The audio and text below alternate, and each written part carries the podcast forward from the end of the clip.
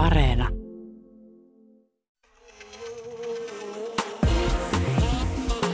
Ylepuhe ja Yle Areena. Naisasiatoimisto Kaartamo et Tapanainen. Hameväen terve, täällä naisasiatoimisto. Hyvät kuulijat, vuoden 2021 alussa patriarkkaatti näyttää vain vahvistumisen merkkejä. Demokratiaa ja sen instituutioita on koeteltu länsimaissa ennennäkemättömin voimin. Yhdysvalloissa sitä on murentanut itse suuri johtaja ja valta vaihtuu Abraham Lincolnin patsaan puntti Kapitolin edessä tutisten. Oikeusvaltioperiaate vapisee myös Euroopassa. Tasa-arvon saavutukset ovat uhattuina tai tuhottuina, kun Unkari ja Puola ovat vajonneet taantumuksen tielle ja vaikeuttavat naisten ja seksuaali- ja sukupuolivähemmistöjen asemaa.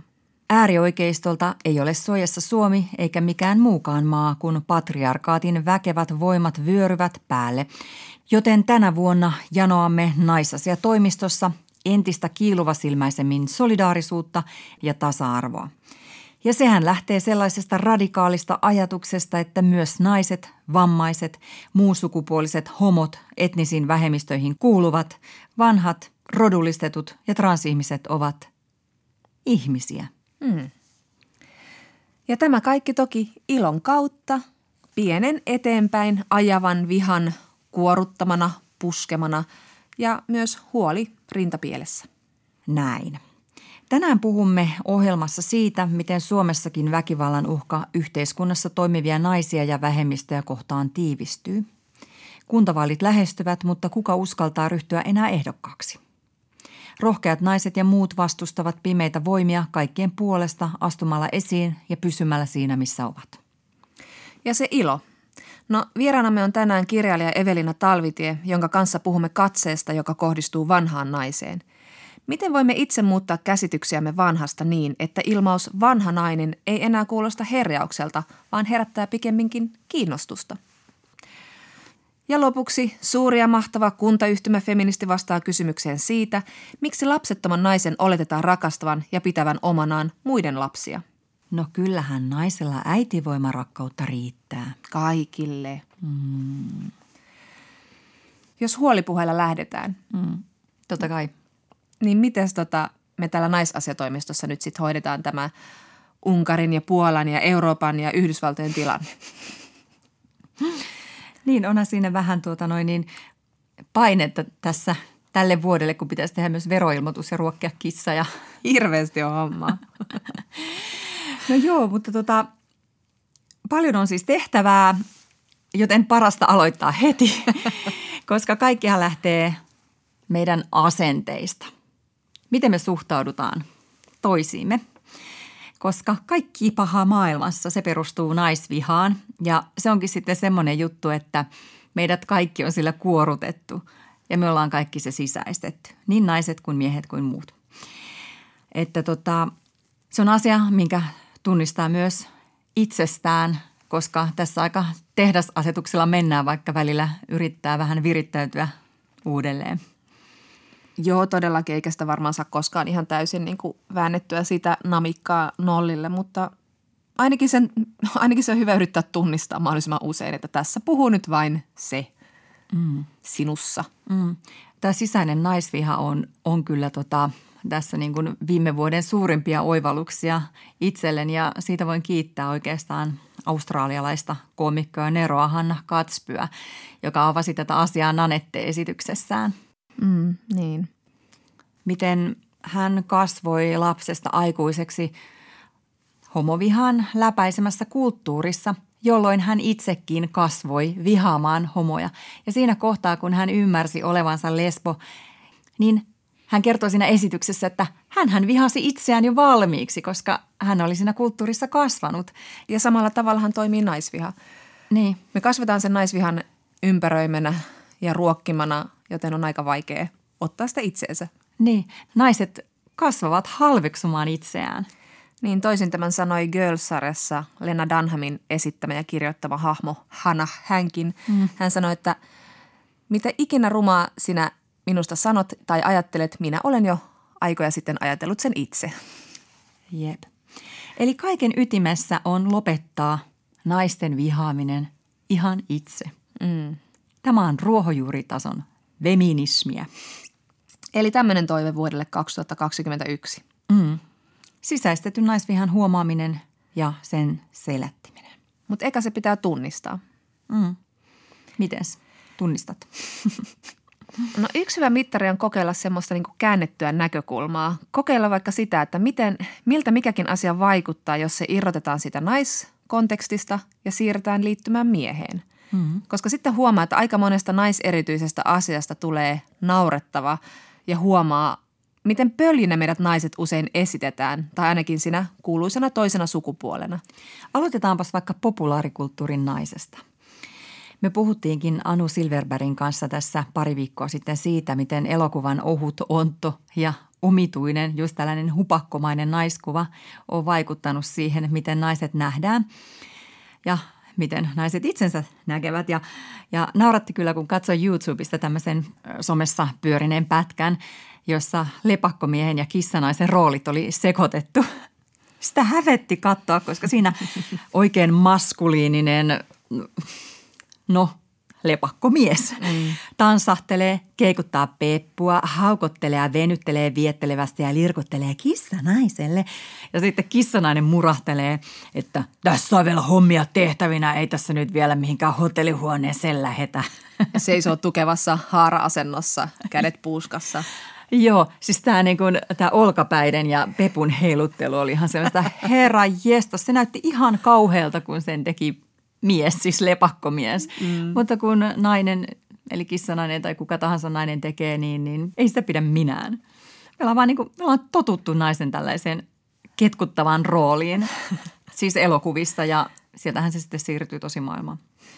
Niin, niin onhan toi tuttua koko tästä niin kuin populaarikulttuurin kuvastosta, mm. jos vaikka mietitään pop-tähtejä ja muusikoita, että pop-tähti naiset poseeraa seksikkäissä asennoissa rintaa vilautetaan ja se on niin tosi tuttua ja hottia kuvastoa mm. ja sitä yritetään uusintaa eri tavoin varjoiden. Mutta sitten kun joku popparimies, mieti kun se vähän poseeraisi jossain Rolling Stonesin kannessa pers pystyssä, niin kyllä siellä luettaisiin heti jotain yhteiskuntakritiikkiä, että mitäs nyt tapahtuu, mitäs nyt tapahtuu. Kyllä, kyllä. Jos se vähän peeniksen vartta näkyisi, niin se olisi varmaan joku poliittinen kannanotto. Mutta sitten tämä naisen poseeraus, ö, alastomuus, yberseksikkyys – pätee myös mainoksiin ja muotikuviin ihan yhtä lailla, että on ihan niin kuin normaalia nähdä minkä tahansa tuotteen yhteydessä alaston tai vähäpukeinen nainen, että siihen ei enää edes kiinnitä huomiota. Tai anteeksi, nyt täytyy korjata siis laiha alaston nuori valkoinen nainen – ja hajuvesimainoksissahan se nainen on aina miestä lyhyempi ja katsoo sitä miestä paloasti, joka taas katsoo kuulisti kameraa aivan kuin lepakko mies. Tuossa tuli mieleen, joku oli koonnut kuvia prinssi Charlesista ja prinsessa Dianasta ja he olivat niissä kuvissa sillä tavalla, että Charles oli ainakin, ainakin 30 senttiä päätä pidempi jokaisessa kuvassa Dianaa ja todellisuudessa he olivat ihan yhtä pitkiä. Mitenköhän näitä neuvotteluita on käyty sitten? Onko se pitänyt niin kulkea koko ajan polvet vähän koukussa ja hetkinen, otetaan tämä kuva, mutta tässä on Charles sulle tämmöinen pikku jakkara. Näin se on mennyt. Näin se on mennyt. Mutta tätähän ironisoidaan tosi paljon, näitä, varsinkin näitä mainos- ja muotikuvia. Esimerkiksi Instagramissa on hauskoja tilejä tähän. Yksi on semmoinen kuin Bros Being Basic. Ja siinä miehet poseeraa niin kuin naiset ja se on kyllä vähän hikoiluttua katsoa, koska se näyttää niin typerältä, kun miehet tekee sen. Nainen keimaillen pers pystyssä pesee hampaita ja katsoo viekoittelevasti kameraan selkänotkolla. Sitten kun se on vieressä mies vastaavassa asennossa on, että mikä tuon on? Silmät palaa, hävettää. Koska silloin vasta kun näkee, miten nolo toi on, mutta edelleen naisten kohdalla ihan normaalia. Niin, että tuolla tavalla ne pitää esittää. Mutta se on niinku vaikea selittää, että mikä se on se häpeä, mikä itsessään nousee, kun näkee sen, että mies poseraa sitten tässä niinku naisille annetussa asennossa, että mm. se niinku häpeisee sillä niinku itsensä ja minut. niin, että tässä se patriarkaatti puhuu kauttamme. Niin.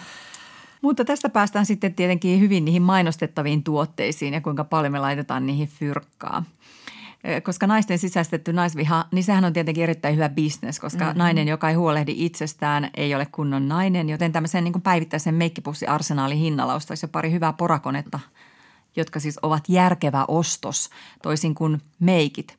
Paitsi, että miehet saattaa vittuilla naisille siitä, että kun niillä on niin hirveä se arsenaali, mutta ei tosiaan miehet sitten sitä kauneudenhoitoa hirveästi yritä estää.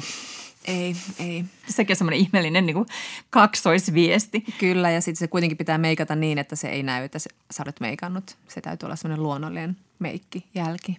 Muuten on suttura. Huhhuh.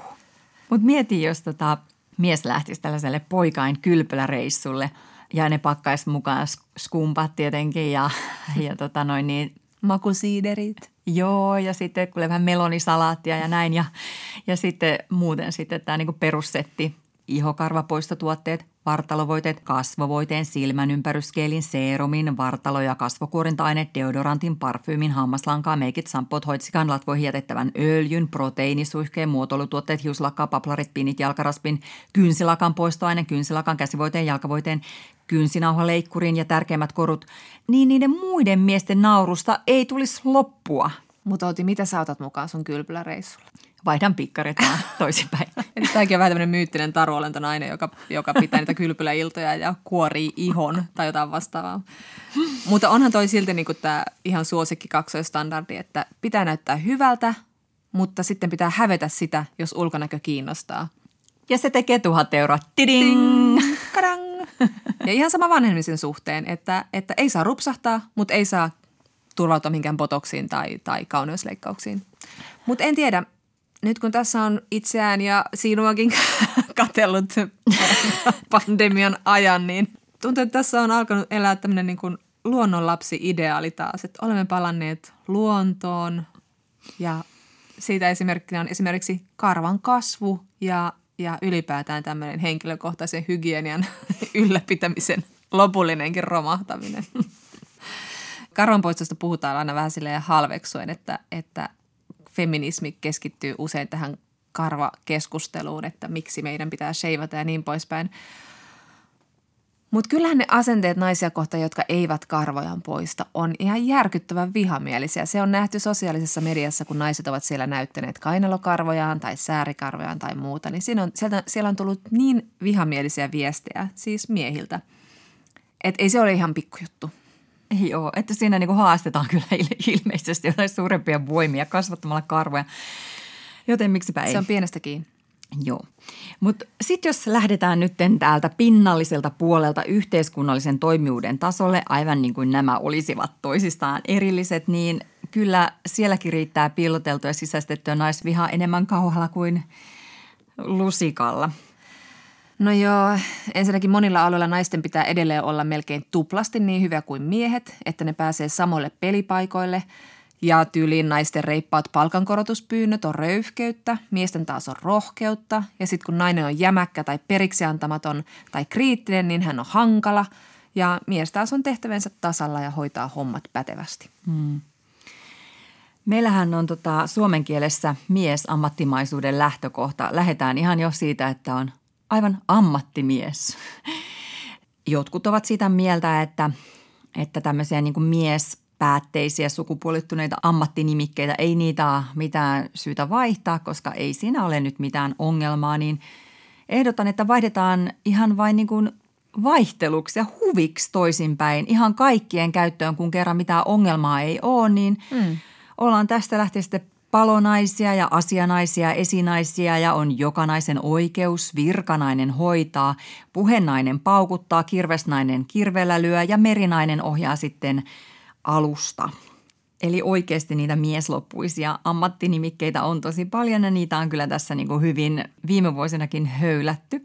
Mutta jos mietitään sitten tällaisia ammattinimikkeitä, joka loppuu nainen – niin kielikellon artikkelissa lueteltiin sellaisia, joille ei ole sitten niin kuin vastaavaa miesloppuista sanaa.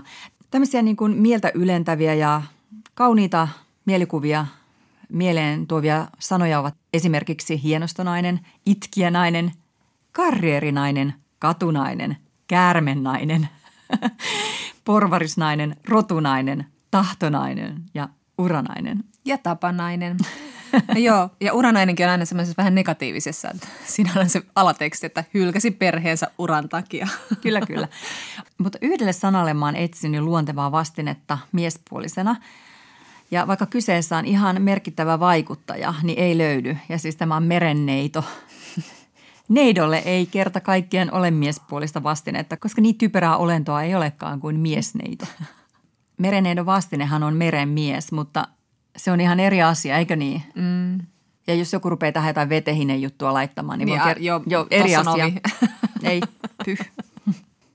Ja sitten on miettinyt tätä nyt, kun Yhdysvalloista tulee ensimmäinen varapresidentti nainen, Kamala Harris, niin hänen miehensä Douglas, niin äh, hän ei ole tietenkään sitten first lady, koska hän on vain varapresidentin puoliso, mutta äh, kiinnostavaa on, että onko siellä tultu koskaan edes ajatelleeksi tällaista asiaa, koska President of the United States on potus ja First Lady on flotus, niin äh, siellä varmaan sanatoimisto kehittelee nyt hirveätä vauhtia.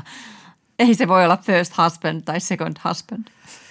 Joo, ja kieli kuvaa kuitenkin todellisuutta ja, ja sitä, miten me nähdään ja millaisissa rooleissa me nähdään miehet ja naiset. Ja kun miettii sitäkin, että, että niin kuin, miten niin kuin ällistyneitä me oltaisiin, jos vaikkapa matalapalkka-aloilla tuolla koronaa hoitamassa sairaanhoitajana olisi lähinnä miehiä. Mm, mm. Millainen niin kuin jatkuva 247 porilaisten marssikulkuja olisi kaduilla heidän kunniakseen ja rahaa virtaisi ja muuta vastaavaa. Se olisi ihan poikkeuksellista. Tai mieti sitä, jos Euroopan keskuspankin johtokunnassa olisi vain naisia ja sitten sinne olisi otettu yksi tai kaksi miestä. Tai jos Suomen hallituksessa olisi lähinnä naisia. Oho, kappas. Ja niinhän siitä oltiinkin kauhuissa soiteltiin tasa-arvotoimistoon, että nyt ei mene tasan ja oikein, mutta silloin kun meni, eli tilanne oli päinvastainen, eli kaikkina aikaisimpana aikoina, niin asia oli ihan okei. Okay. Joo, ei mitään ongelmaa. Mutta kyllä tässä vielä sitä päivää jää odottamaan, että yleisesti paheksuttaisi sellaista poliitikkomiestä, joka päättäisi hoitaa tehtävänsä eikä jäisi kotiin hoitamaan pientä lasta, mm. vaan tavoittelisi isompia pestejä. Mm. Semmoista vielä voisi olla. Mm. No ne on sitten ensi vuoden tavoitteita. Näin on, näin on. No niin. No tässä oli nyt vähän tämmöistä niin kuin pientä sisäistettyä naisvihaa pähkinänkuoressa. Niin, että jos ei oikein tiedä, mistä lähtee tätä hommaa purkamaan, niin on ruohonjuuritason keinoja ja... Se voi lähteä sieltä karvan kasvatuksesta. Ei tarvitse tehdä mitään muuta. Koskaan poliittinen ei ole ollut näin henkilökohtaista. Antaa kasvaa vaan. Yle Puhe ja Yle Areena. Naisasiatoimisto Kaartamo et Tapanainen. Kas näin. Sitten naisasiatoimistossa puhutaan lisää naisista ja ennen kaikkea vanhoista naisista. Kirjailija Eveliina Talvitien uusi teos Vanhanainen tanssi käsittelee vanhenemista Eveliinan omien kokemusten ja hänen haastattelemiensa tunnettujen naisten kautta. Eveliina Talvitie, kun sä lähdit tekemään tätä kirjaa, niin yksi tunnettu nainen kieltäytyy tulemasta mukaan tähän kirjaan sen takia, että hän ei halunnut tulla summatuksi vanhojen naisten joukkoon. Mites helvetissä me eletään yhteiskunnassa, jossa sanapari vanha nainen on rienausta, niin kuin sä kirjoitat? Niinpä. Periaatteessa pitäisi olla niin kuin iloinen asia, että pysyy hengissä, hengissä niin kuin mahdollisimman pitkään, että mikä se ydinsyy siinä on. Mutta totta kai yksi varmaan sellainen olennainen on se, että erityisesti naisia kannustetaan hyvin nuoresta lähtien aloittamaan – ja vielä käytetään sanaa taistelu, eli taistelemaan ikääntymistä vastaan, mikä sitten tavallaan johtaa siihen, että, että me naiset tullaan, tullaan taistelleeksi jo tuommoisesta alle kolmekymppisestä lähtien, niin sellaista asiaa vastaan, mitä me ei oikeastaan voida ollenkaan voittaa.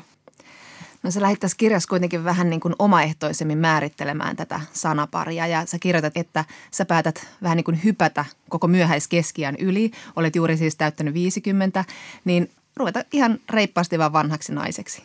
Niin vähän sillä, että aloittaa jokaisen aamu sillä, että katsoo peiliä ja sanoo, että olen vanha nainen, olen vanha nainen. että se jotenkin, jotenkin ehkä selkeyttää niin. sitä keskustelua ja sitä problematiikkaa. Että jos vaan myöntää sen asian. Ylipäätään mm. semmoinen asenne elämä, että täytyy koko ajan jossakin defensiossa ja koko ajan puolustuskannalla ja selittämässä ja väittämässä vastaan. Että se on jollain tavalla tulee vähän raskaaksi. Niin, kyllä.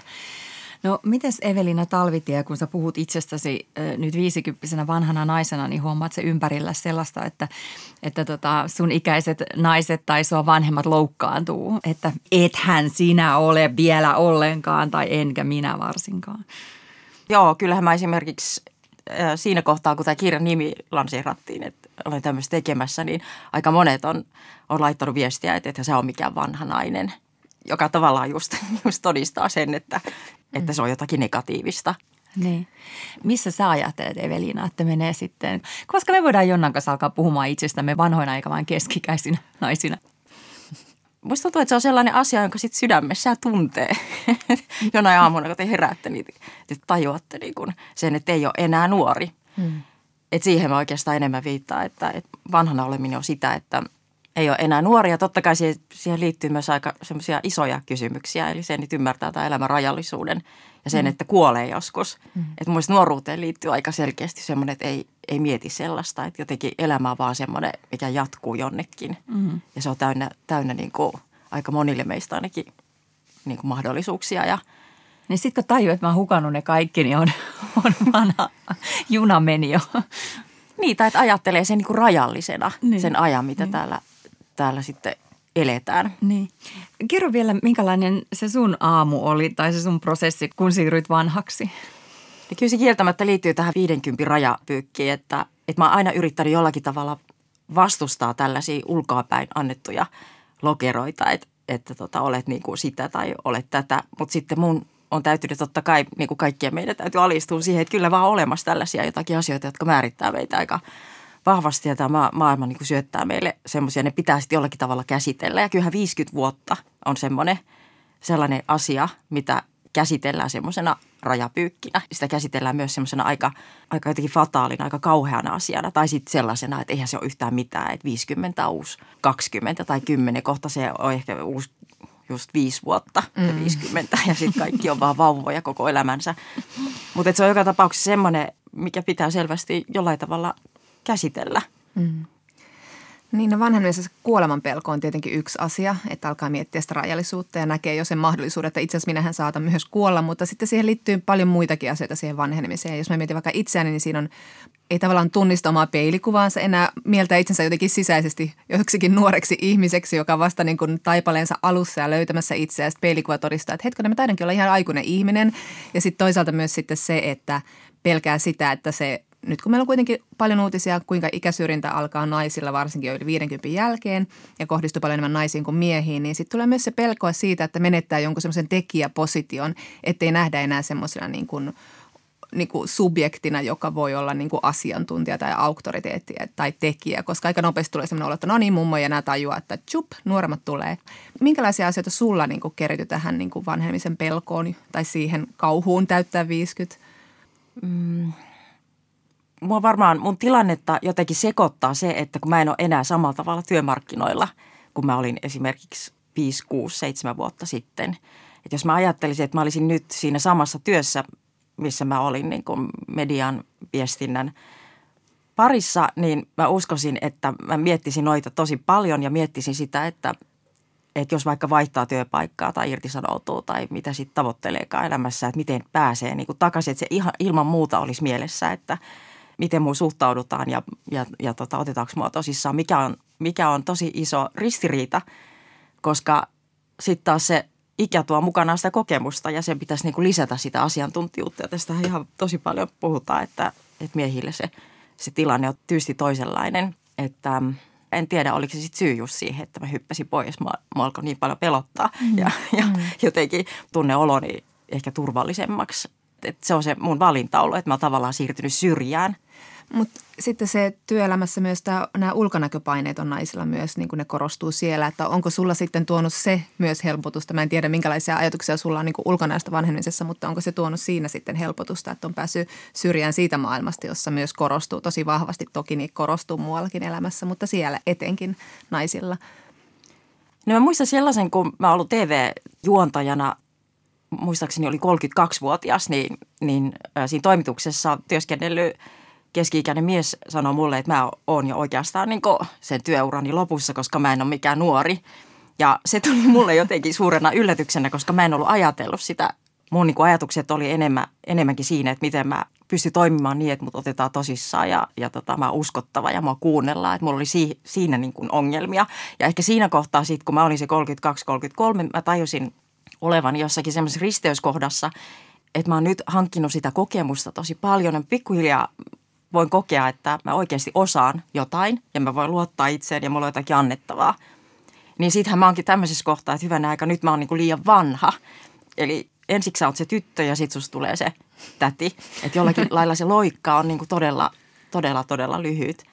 No mutta jos puhutaan vielä tästä taistelusta, johon meidän kaikkien naisten pitäisi ryhtyä aika hyvin, hyvissä ajoin vähintään jollain anti-age-tuotteilla ja niin poispäin, niin kyllähän se monella tämä vanhenemisen pelko kiertyy siihen ulkonäköön. Ja, ja sitten tosiasia on, että me eletään kulttuurissa, jossa naisen arvo mitataan vielä tosi pitkälti hänen ulkonäkönsä mukaan, että mies voi vanhentua paljon niin kuin omaehtoisemmin ja subjektimmin ja tehdä asioita. Niin sä kirjoit tässä kirjassa myös sitä, että sä aloit niin kuin etsiä myös semmoista toisenlaista katsetta itseesi, vähän sellaista niin kuin, joka ei olisi niin arvioiva, joka olisi vähän niin kuin armollisempi ja hyväksyvämpi ja lämpimämpi. Löysit sä siihen keinoa? No mä varmaan pal- palaisin tähän Naomi Wolfin klassikkoteokseen Kauneuden myytti. Siinä on semmoinen hieno, hyvin yksinkertainen ajatus, että, että pitäisi oppia katsomaan jotenkin just armollisemmin muita naisia. Että varmaan se liittyy myös siihen, että miten, katsoo, niin kuin, miten me katsotaan toisiamme, ei pelkästään siihen, että miten, miten mä katson itseäni. Että jos mä, totta kai se liittyy niin, että jos mä en katso itseäni armollisesti, niin mä en myöskään katso muita. Ja se semmoisen niin arvostelun kohteena – oleminen, niin sehän on se, mikä jotenkin syö. Ja se, se myös niin kuin tuo naisten välisiin suhteisiin, suhteisiin semmoista vääränlaista kahnausta. Että, että varmasti se, mitä mä itse olen yrittänyt opetella, niin paitsi että olemaan armollisempi itselleni, katsomaan jotenkin muita naisia jollakin toisella tavalla niin kuin hyväksyvästi ja, ja sitten semmoinen myös se toisten kehuminen ja, ja tämmöinen, että mun mielestä sellaisella pystyy rikkomaan sitä se, semmoista niin kuin – mieskatsetta, mikä, mm. mikä meitä, meitä kyllä hyvin pitkälle ohjaa. Mm. Sitten sulla on tässä kirjassa yksi haaseltava, joka sanoo, sanoo sitä, että kuinka, tai monikin sanoo sitä, että kun vanhenee, niin huomaa, että menettää sen, niin kuin sen miehen katseen, että miehet ei enää huomaa ja että se tuntuu pahalta. Mutta sitten yksi haaseltava sanoo, että no ei se kyllä nuorenakaan tuntunut hyvältä. että itse asiassa se oli, se oli mun mielestä hirveän hyvä avaava ajatus, että eihän se katse oikeastaan koskaan tuntunut hirveän hyvältä, mutta me ollaan totuttu mittaamaan arvoamme sen kautta. Mitä sä luulet, voisiko miityy olla ja tämä keskustelu, mikä on tuonut sen, että miten me kaivataan moninaisempia naisen rooleja, mediaa ja niin kuin eri ikäisiä, erinäköisiä ihmisiä, tekijöitä ja muita, niin voisiko se vapauttaa meitä yhtään tästä niin kuin halusta peilata itseämme siihen miehen katseeseen? Niin se jää nähtäväksi, että totta kai toivoo sitä, että – että jatkossa nähtäisiin niin kuin erilaisia, erilaista ottaa yhä enemmän niin kuin nimenomaan myös eri ikäisiä naisia, jos ajatellaan elokuvia ja, ja sitä, sitä kuvastoa, mikä, mikä meitä ympäröi. Mutta toi on just mielenkiintoinen toi, toi oivallus, mikä kyllä tulee van, vanhemmiten, että tavallaan sitten kun meidät ty, tytöistä lähtien ehdollistetaan siihen katseen kohteena olemiseen – niin sitä rupeaa jotenkin tavoittelemaan ilman, että ajattelee minkä takia sitä oikeastaan tavoittelee. Että mitä mä tästä niin kuin saan, varsinkaan ja varsinkaan, että olisi miettinyt sitä, että kuka sen on määritellyt, ketä mä tässä niin kuin hyödytän ja, ja miksi. Ja, ja sitten ehkä helposti nuorempana sekoittaa sen, että mikä oikeastaan mukavaa ja mikä, mikä tuntuu oikeastaan ikävältä. Et kun se niin hirveän helposti muuttuu sellaiseksi hallitsemattomaksi ja tunkeilevaksi ja ja, ja tavallaan semmoiseksi epämukavaksi. Mm. Ja, ja tota, kyllä se nuore, nuorille naisille tietenkin on tärkeää, että, että oppisi suhtautumaan kriittisesti siihen katseekohteena olemiseen. No puhutaan sitten vähän sitä tekijyydestä. Miten, niin kuin, millaisia vapauksia ja oikeuksia nainen saa, kun hän vanhenee? Tässä viime vuosina mä oon tehnyt semmoisen huomion, että kun mä keskustelen jossakin ryhmässä asioista, vaikka työhön liittyvistä asioista, niin sitten mä miltei pelästy siitä, kun mä tajuan, että ihmiset ottaa mut ihan oikeasti tosissaan. Ja mun täytyy pistää jotenkin sordiinoa siihen, koska mä huomaan, että mä niinku pelotan ihmisiä. Ja se johtuu varmaan siitä, että nuorempana on pitänyt pistää niin jotenkin satalasissa ne asiat ja sille 90 asteen kulmassa, että niistä kuullaan edes 20 prosenttia. Ja sitten niin kuin tajuaa, että hyvänä aika, että mähän on pelottava, että on niin kuin lähestymässä sitä Lenita Airisto ilman hänen karismaansa ja tota, se tuo tietysti tiettyä niin kuin vastuuta siitä, mitä puhuu, mutta ei se ihan ole yksinkertaista ole. Että kyllä mä edelleen olen sitä mieltä, että naisten on hankalampi saada ääntää kuuluviin ja, ja myös niin kuin iäkkäämpiä naisia niin kuin vaiennetaan ihan, ihan tosissaan. Mutta mut joo, kyllä se on, niin kuin, se on vapauttava. Mitä puhuttiin äsken tästä katseesta, niin just se, kun huomaa, että ei tarvitse semmoisia katseita, niin sehän on jotenkin vapauttavaa. Että nyt mä voin kävellä ihan – ihan muina naisina, naisina tässä vaikka missä mekossa raksan ohi ja kukaan ei kiinnitä mitään huomiota, niin onhan se jotenkin myös niin kuin vapauttavaa. Niin. Meillähän on vähän se polarisoitunut se käsitys vanhasta naisesta, että se on se mummomuussin valkohapsinen mummeli tai sitten se on Aira Samulin kapinallinen nahkahameessa liinajuhlissa. Että tota, se on kyllä jännä, miten hyvin kapea käsitys sitä on vanhoista ihmisistä. Ja sitten varsinkin, jos niin kuin itsellä ei ole vaikka niin kuin elossa omia isovanhempia, niin ei pääse niin kuin tutustumaan siihen maailmaan ja heidän ystäviin ja siihen moninaisuuteen. Niin kyllä se niin kuin aika kapeaksi median perusteella jää. Joo, kyllä se olisi tärkeää, että niin kuin monen ikäiset ihmiset olisi keskenään tekemisissä. Että mitä mä jotenkin rupe, rupesin ainakin jossain kohtaa elämässäni tajuamaan, että miten, miten todella, kun puhutaan näistä kuplista erilaisista, mm. niin sehän liittyy myös tämä ikäkupla. Että on hyvin niin kuin samanikäisten ihmisten kanssa koko ajan tekemisissä ja hyvä, jos näkee. Se, se olisi mun mielestä diversiteetin kannalta myös tosi tärkeää, kun puhutaan aika paljon siitä, että moninaisuus mm. on tärkeää, niin, niin ehkä tämä ikäasia vähän harvemmin mm. nousee mm. esille. Ja sitten jos puhutaan ikäsyrjinnästä, niin – sehän väistämättä sitten johtaa työpaikoilla vaikka siihen, että on hyvin samanikäisiä ihmisiä. Että, että se olisi tärkeää, että olisi eri, eri ikäistä kokemusta, eri ikäistä näkökulmaa asioihin. Mm. Niin ja sitten just tämmöisiä puheenvuoroja, että mikä siinä vanhenemisessa on ihan mahtavaa. Me kuullaan jatkuvasti sitä, että me ei enää itsekään osata puhua sitä vanhenemisesta jotenkin sille positiivisesti, mm. vaan aina vähän sille häpeilen omasta iästä ja voi ei, mä oon tämmöinen mummo ja voi vitsi mikä täti. Mä oon koko ajan sellaista, että ei edes osaa itse puhua siitä jotenkin sille kiinnostavana aikakautena, mitä kaikkea sitten tapahtuukaan, kun on vaikka 70 Ja mitä ei enää tapahdu. Mm. No mitä sä ajattelet sitten, kun sä oot nyt tämän 50 rajapyykin ylittänyt ja päässyt siitä asiasta eroon, niin miten sä ajattelet sun tulevaisuutta ja tulevaa elämää? Näet sä jonkun semmoisen sun kolmannen näytöksen, mitä se voisi olla? Haaveilet sä jo siitä tai unelmoit sä siitä vai onko siihen, sisältyykö siihen enemmän semmoista vähän huolen tuntuista ajattelua?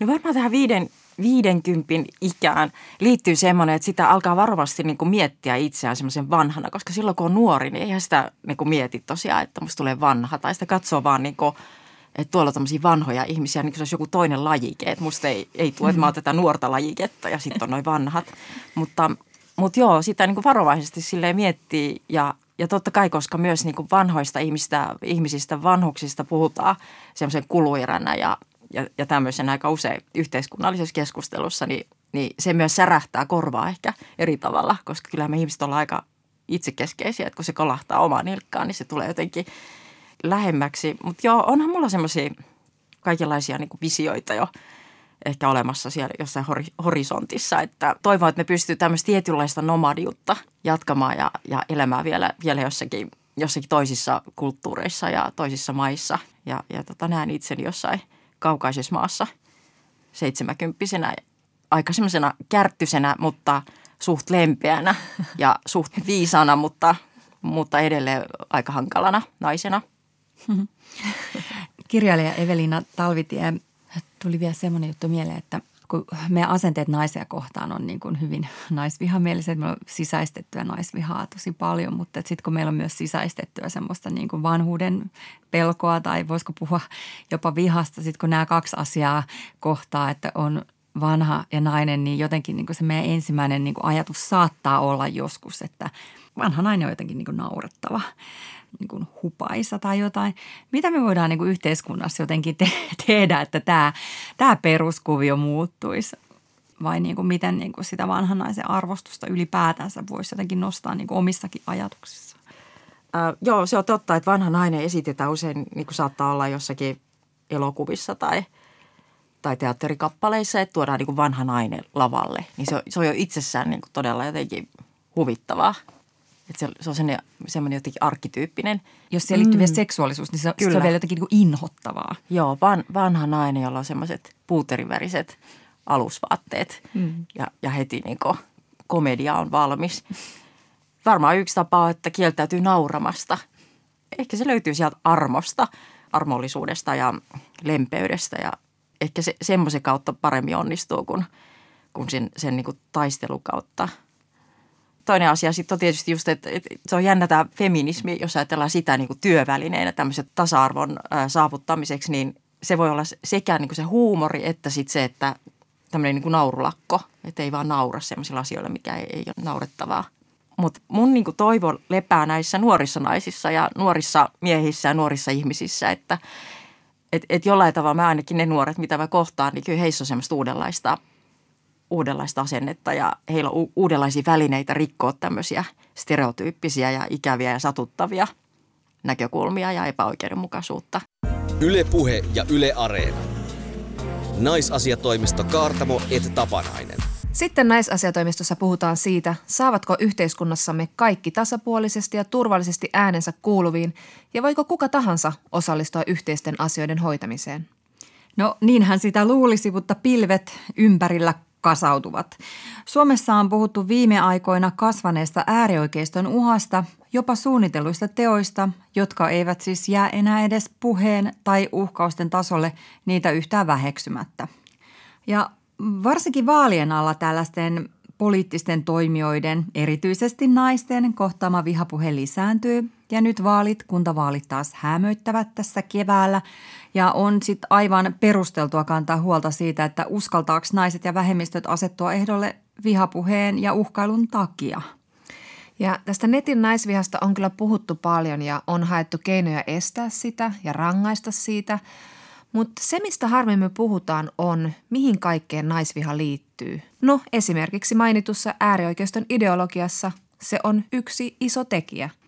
Joo.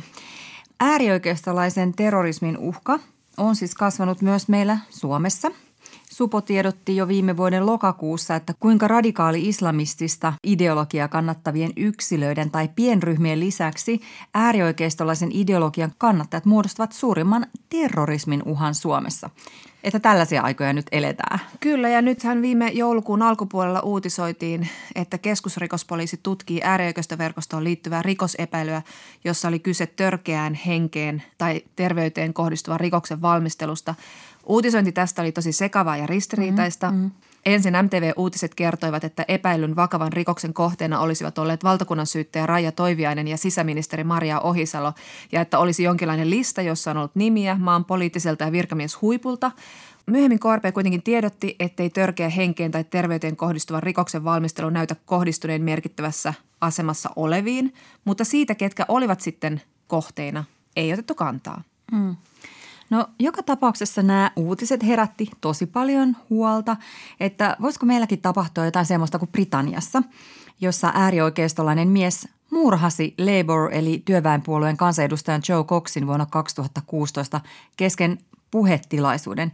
Joe Cox kampanjoi tämmöisten niin kuin liberaalien ja modernien asioiden puolesta kuin EU-jäsenyyden puolesta ja ajoi voimakkaasti esimerkiksi Syyrian pakolaisten auttamista. Tämä EU-jäsenyys liittyy siis silloin, kun Brexitia alettiin valmistella. Kyllä. Niin kuin me ollaan puhuttu monta kertaa tässä ohjelmassa, niin rasismi ja naisviha kulkee käsi kädessä.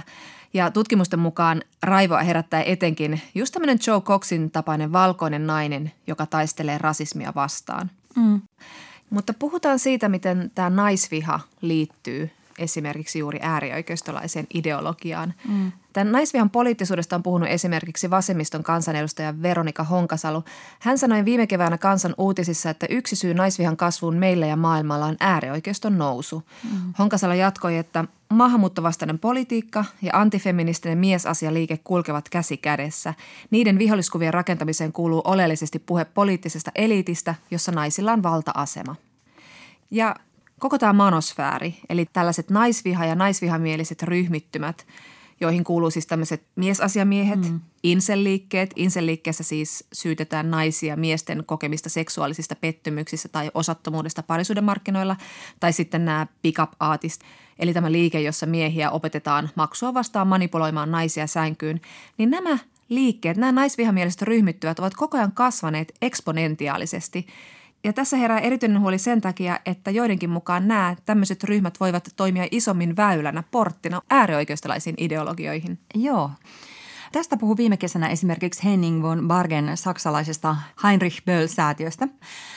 Hän kertoi Deutsche Wellen haastattelussa, että usein antifeminismi toimii siis kerta kaikkiaan niin tällaisena porttina oikeistolaisiin ideologioihin, mutta että tätä yhteyttä ei tarpeeksi huomioida – Von Bargenin mukaan antifeminismiä tai naisvihaa pitäisi tutkia enemmän ja ottaa se tosissaan, mutta lainsäätäjät eivät ole huomioineet tai nähneet, kuinka naisviha yhdistää äärioikeistoa ja politiikan valtavirtaa – ja tämä sama asia tuli ilmi myös Anti-Defamation kansalaisjärjestön tutkimusraportissa When Women Are the Enemy, The Intersection of Misogyny and White Supremacy. Siinä tuodaan ilmi, että naisviha on tavallaan silta miesasia-aktivismista äärioikeistolaiseen, valkoisen ylivallan kannatukseen ja antisemitismiin. Mm.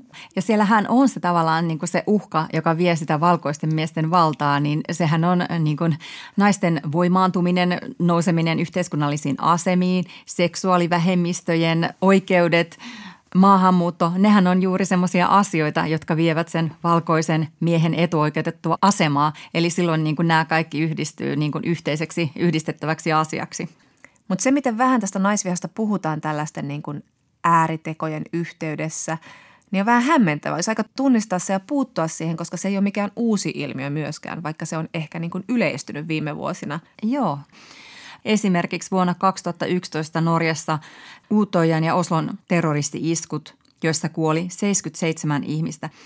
Tässä oli taustalla paitsi tekijän Anders Bering Breivikin rasismi ja anti-islamismi, mutta myös hänen naisvihansa, mikä jäikin sitten ehkä vähän pienemmälle huomiolle – hänen kirjoittamansa tekstin mukaan feministit olivat yksi syy Euroopan niin sanottuun itsetuhoisen maahanmuuttopolitiikkaan ja estääkseen lainausmerkeissä pohjoismaisen rodun kansanmurhan Breivik kehotti tappamaan naisia. Sillä vaikka naiset ovat synnyttäjinä arvokkaita, niin suurin osa tällaisista vihatuista kulttuurimarksilaisista on naisia ja feministejä.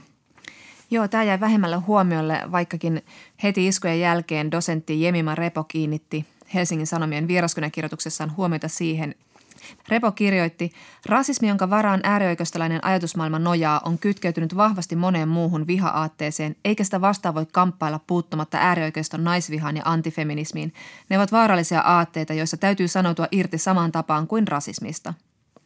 Ja siis kyllähän kun ajatellaan vaikka Breivikkiä, niin häntähän pidetään äärioikeistolaisena ja rasistina ja islamin vastaisena, mutta kun me mietitään hänen toimintansa motiivia, niin en mä tiedä, onko historiankirjoihin jäänyt kauheasti ajatuksia siitä, miten niin kuin naisviha toimi siellä niin kuin yhtenä sytykkeenä. Mm. Mutta mä juttelin terrorismitutkija Leena Malkin kanssa siitä, että miksi tätä naisvihaa ei isommin käsitellä yhtenä niin kuin ihan terrorismin muotona. Mm. Ja hänen mukaansa syynä on se, että meidän perinteinen käsitys terrorismista on aika kapea. Sitä pidetään semmoisena, joka kohdistuu valtioon tai poliittiseen järjestelmään – mutta esimerkiksi äärioikeiston iskot harvoin niin kuin niiden tarkoituksena on horjuttaa mitään niin kuin poliittista järjestelmää, vaikka ne voivatkin kohdistua yksittäiseen poliitikkoon.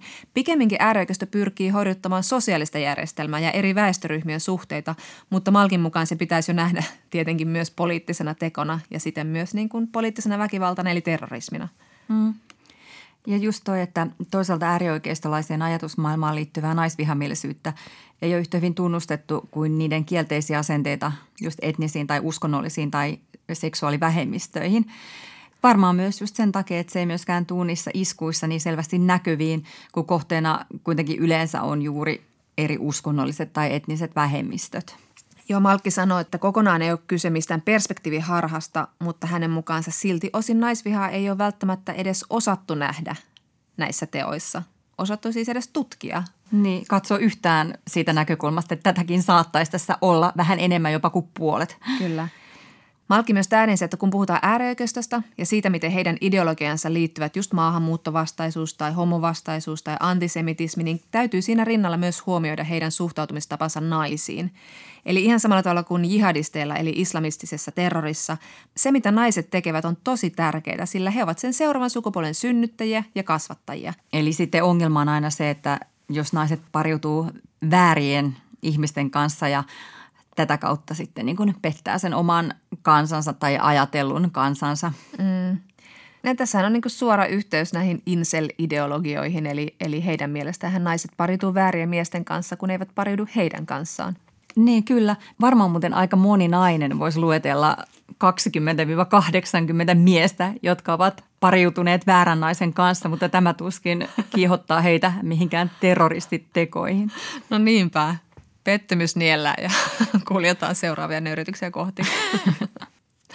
Ja terrorismitutkija Leena Malkki sanoi, että tunnistamalla tämä naisten rooli äärioikeiston poliittisessa ideologisessa olisi senkin takia merkittävää, että meidän tulkinta ja ymmärrys äärioikeistolaisesta maailmankuvasta olisi silloin todempi.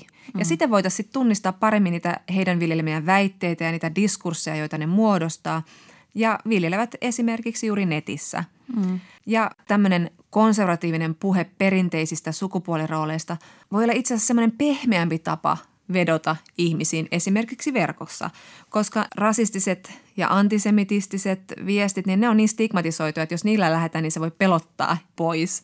Mutta että jos siinä tuodaan kulmaa esimerkiksi siitä, kuinka me miehet suojelemme naisia ja partioimme kaduilla ja tuodaan tämmöistä niin perinteistä miehen suojelutehtävä roolia ensin esiin. Ja sitten pikkuhiljaa siihen viestiin ujutetaan mukaan sitä maahanmuuttovastaisuutta ja, ja muuta vastaavaa, niin se paketti on helpompi niellä, helpompi pilleri niellä. Mm.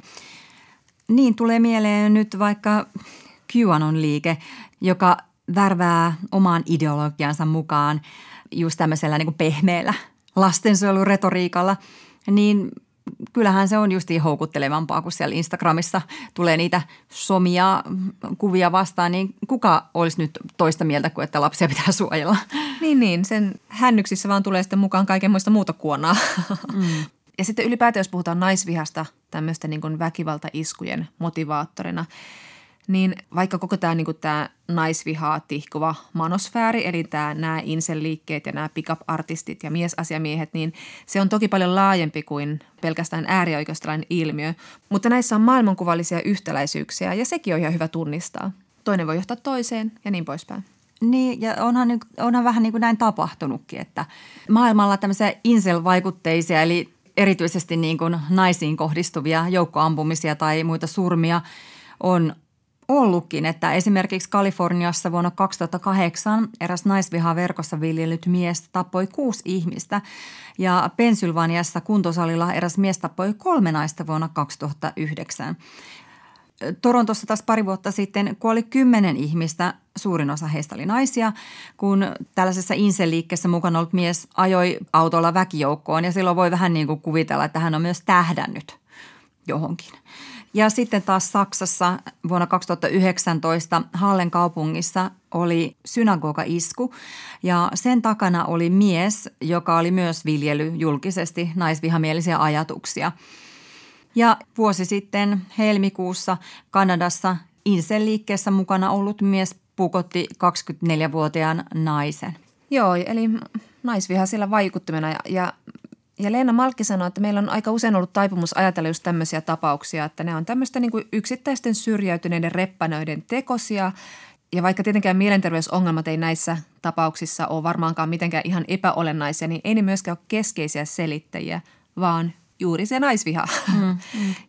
Ja Malkin mukaan viime aikoina onkin alettu jo nähdä, että, että ehkä tässä koko insel-alakulttuurissa, eli tässä naisvihamielisessä liikkeessä, siinä alkaa olla jo niin – pitkälle kehittynyt maailmankatsomus ja poliittinen ideologia takana, että pitää pohtia, että voidaanko sitä ohittaa.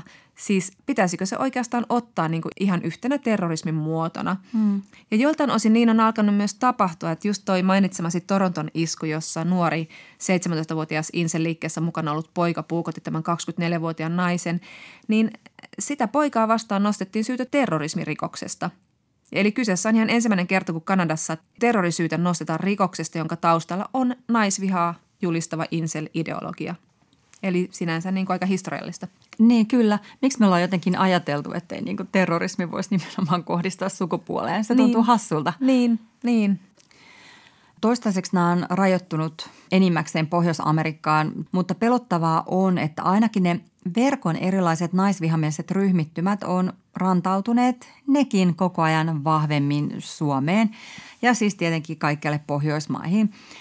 Just viime vuoden lopussa julkaistiin tämmöinen The Angry Internet-raportti. Tanskalaisen Center for Digital Youth Carein laatima raportti osoittaa, että nuoret pohjoismaiset miehet muodostavat tietyissä verkkoyhteisöissä tällaisia niin veljeskuntia, jotka keskenään sitten lietsoo vihaa naisia ja tasa-arvoa kohtaan, eikä ne varmaan niin kuin välttämättä niin kuin ymmärrä omaa yhteyttään äärioikeistoon, mutta kyllä se siellä vaan on. Niinpä, ja että jos nyt palataan Suomeen, jossa nyt tutkitaan just näitä tämmöisiä äärioikeistolaisia rikoksia ja niiden suunnittelua, niin täytyyhän tosiaan näiden liikkeiden naisviha ottaa tosissaan, että ihan vain, että voidaan niin kuin suojella kansalaisia, esimerkiksi juuri niin kuin politiikkaan osallistuvia naisia, ettei se ainakaan toimi pelotteena siihen, että ei uskalla hakeutua julkiseen asemaan. Joo. Ja, ja nyt kun palataan tähän joulukuun alun uutiseen, joka nyt sitten ei ehkä pitänyt paikkaansa ministeri Ohisalon ja, ja valtakunnan syyttäjä Toiviaisen kohdalla, niin kyllä tämä herätti sosiaalisessa mediassa, meikäläisen sosiaalisessa mediassa ainakin sellaista, että monia naisia, jotka on poliittisissa viroissa, niin ahdisti tämä asia todella paljon.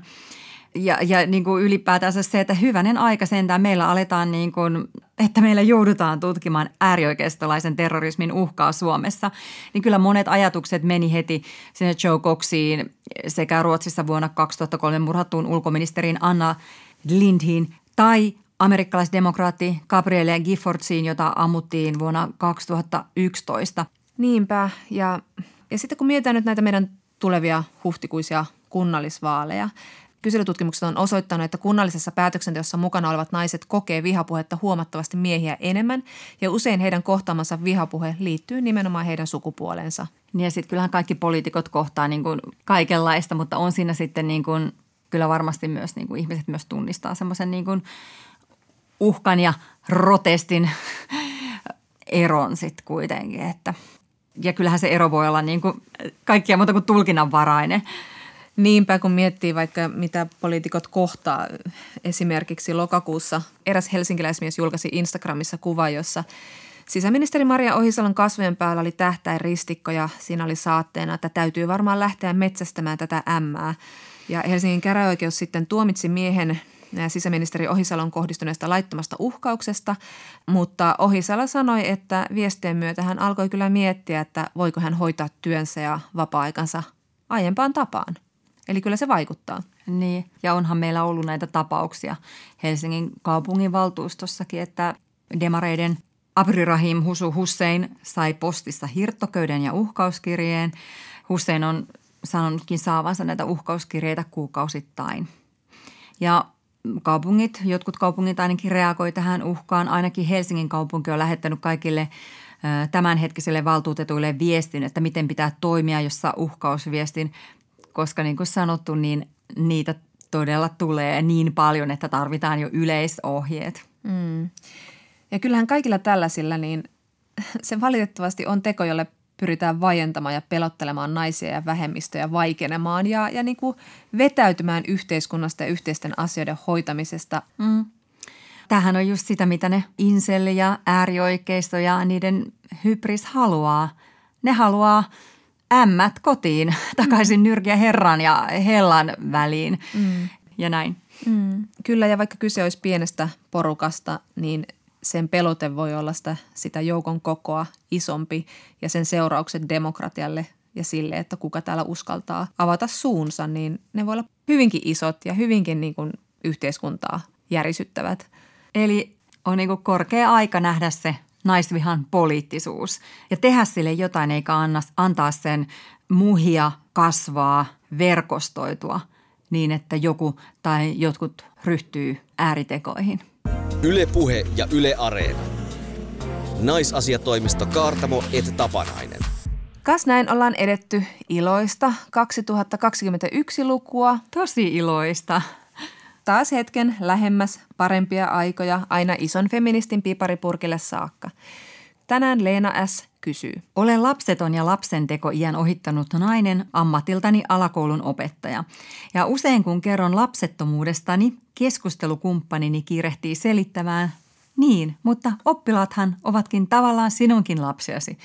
Minua tämä selittelyn tuntu vaivaa, koska en todellakaan koe oppilaita tavallaan lapsikseni, vaikka heistä paljon välitänkin.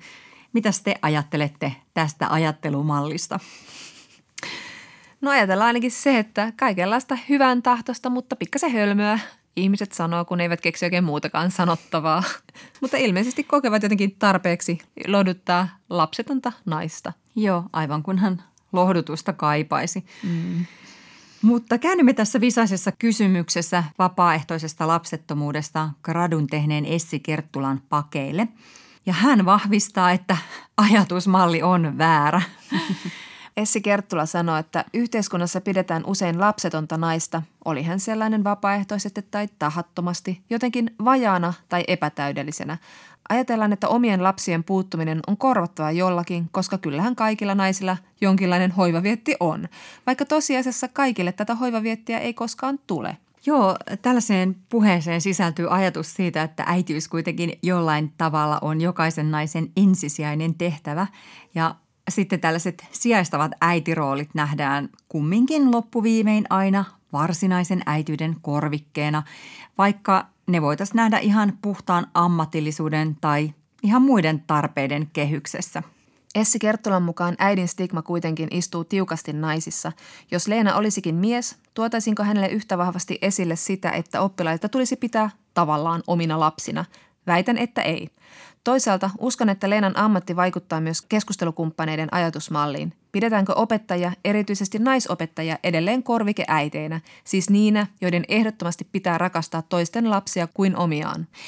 Niin just toi, että on olemassa jokin ääneen lausumaton ajatus tai toive, että esimerkiksi myös päiväkodin hoitajat rakastaisi kaikkia lapsia, mistä pääsemmekin siihen, että heidän oletetaan olevan kutsumusammatissa, jossa kutsumus on vaikkapa palkkaa tärkeämpi.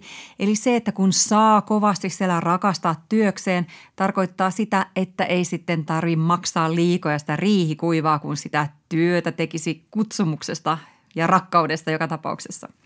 Joo, ja rakkaus on kyllä aika paljon vaadittu varhaiskasvattajalta tai opettajalta. Mm. Riittää, että se opettaja kohtelee oppilaitaan reilusti ja välittää heidän hyvinvoinnistaan.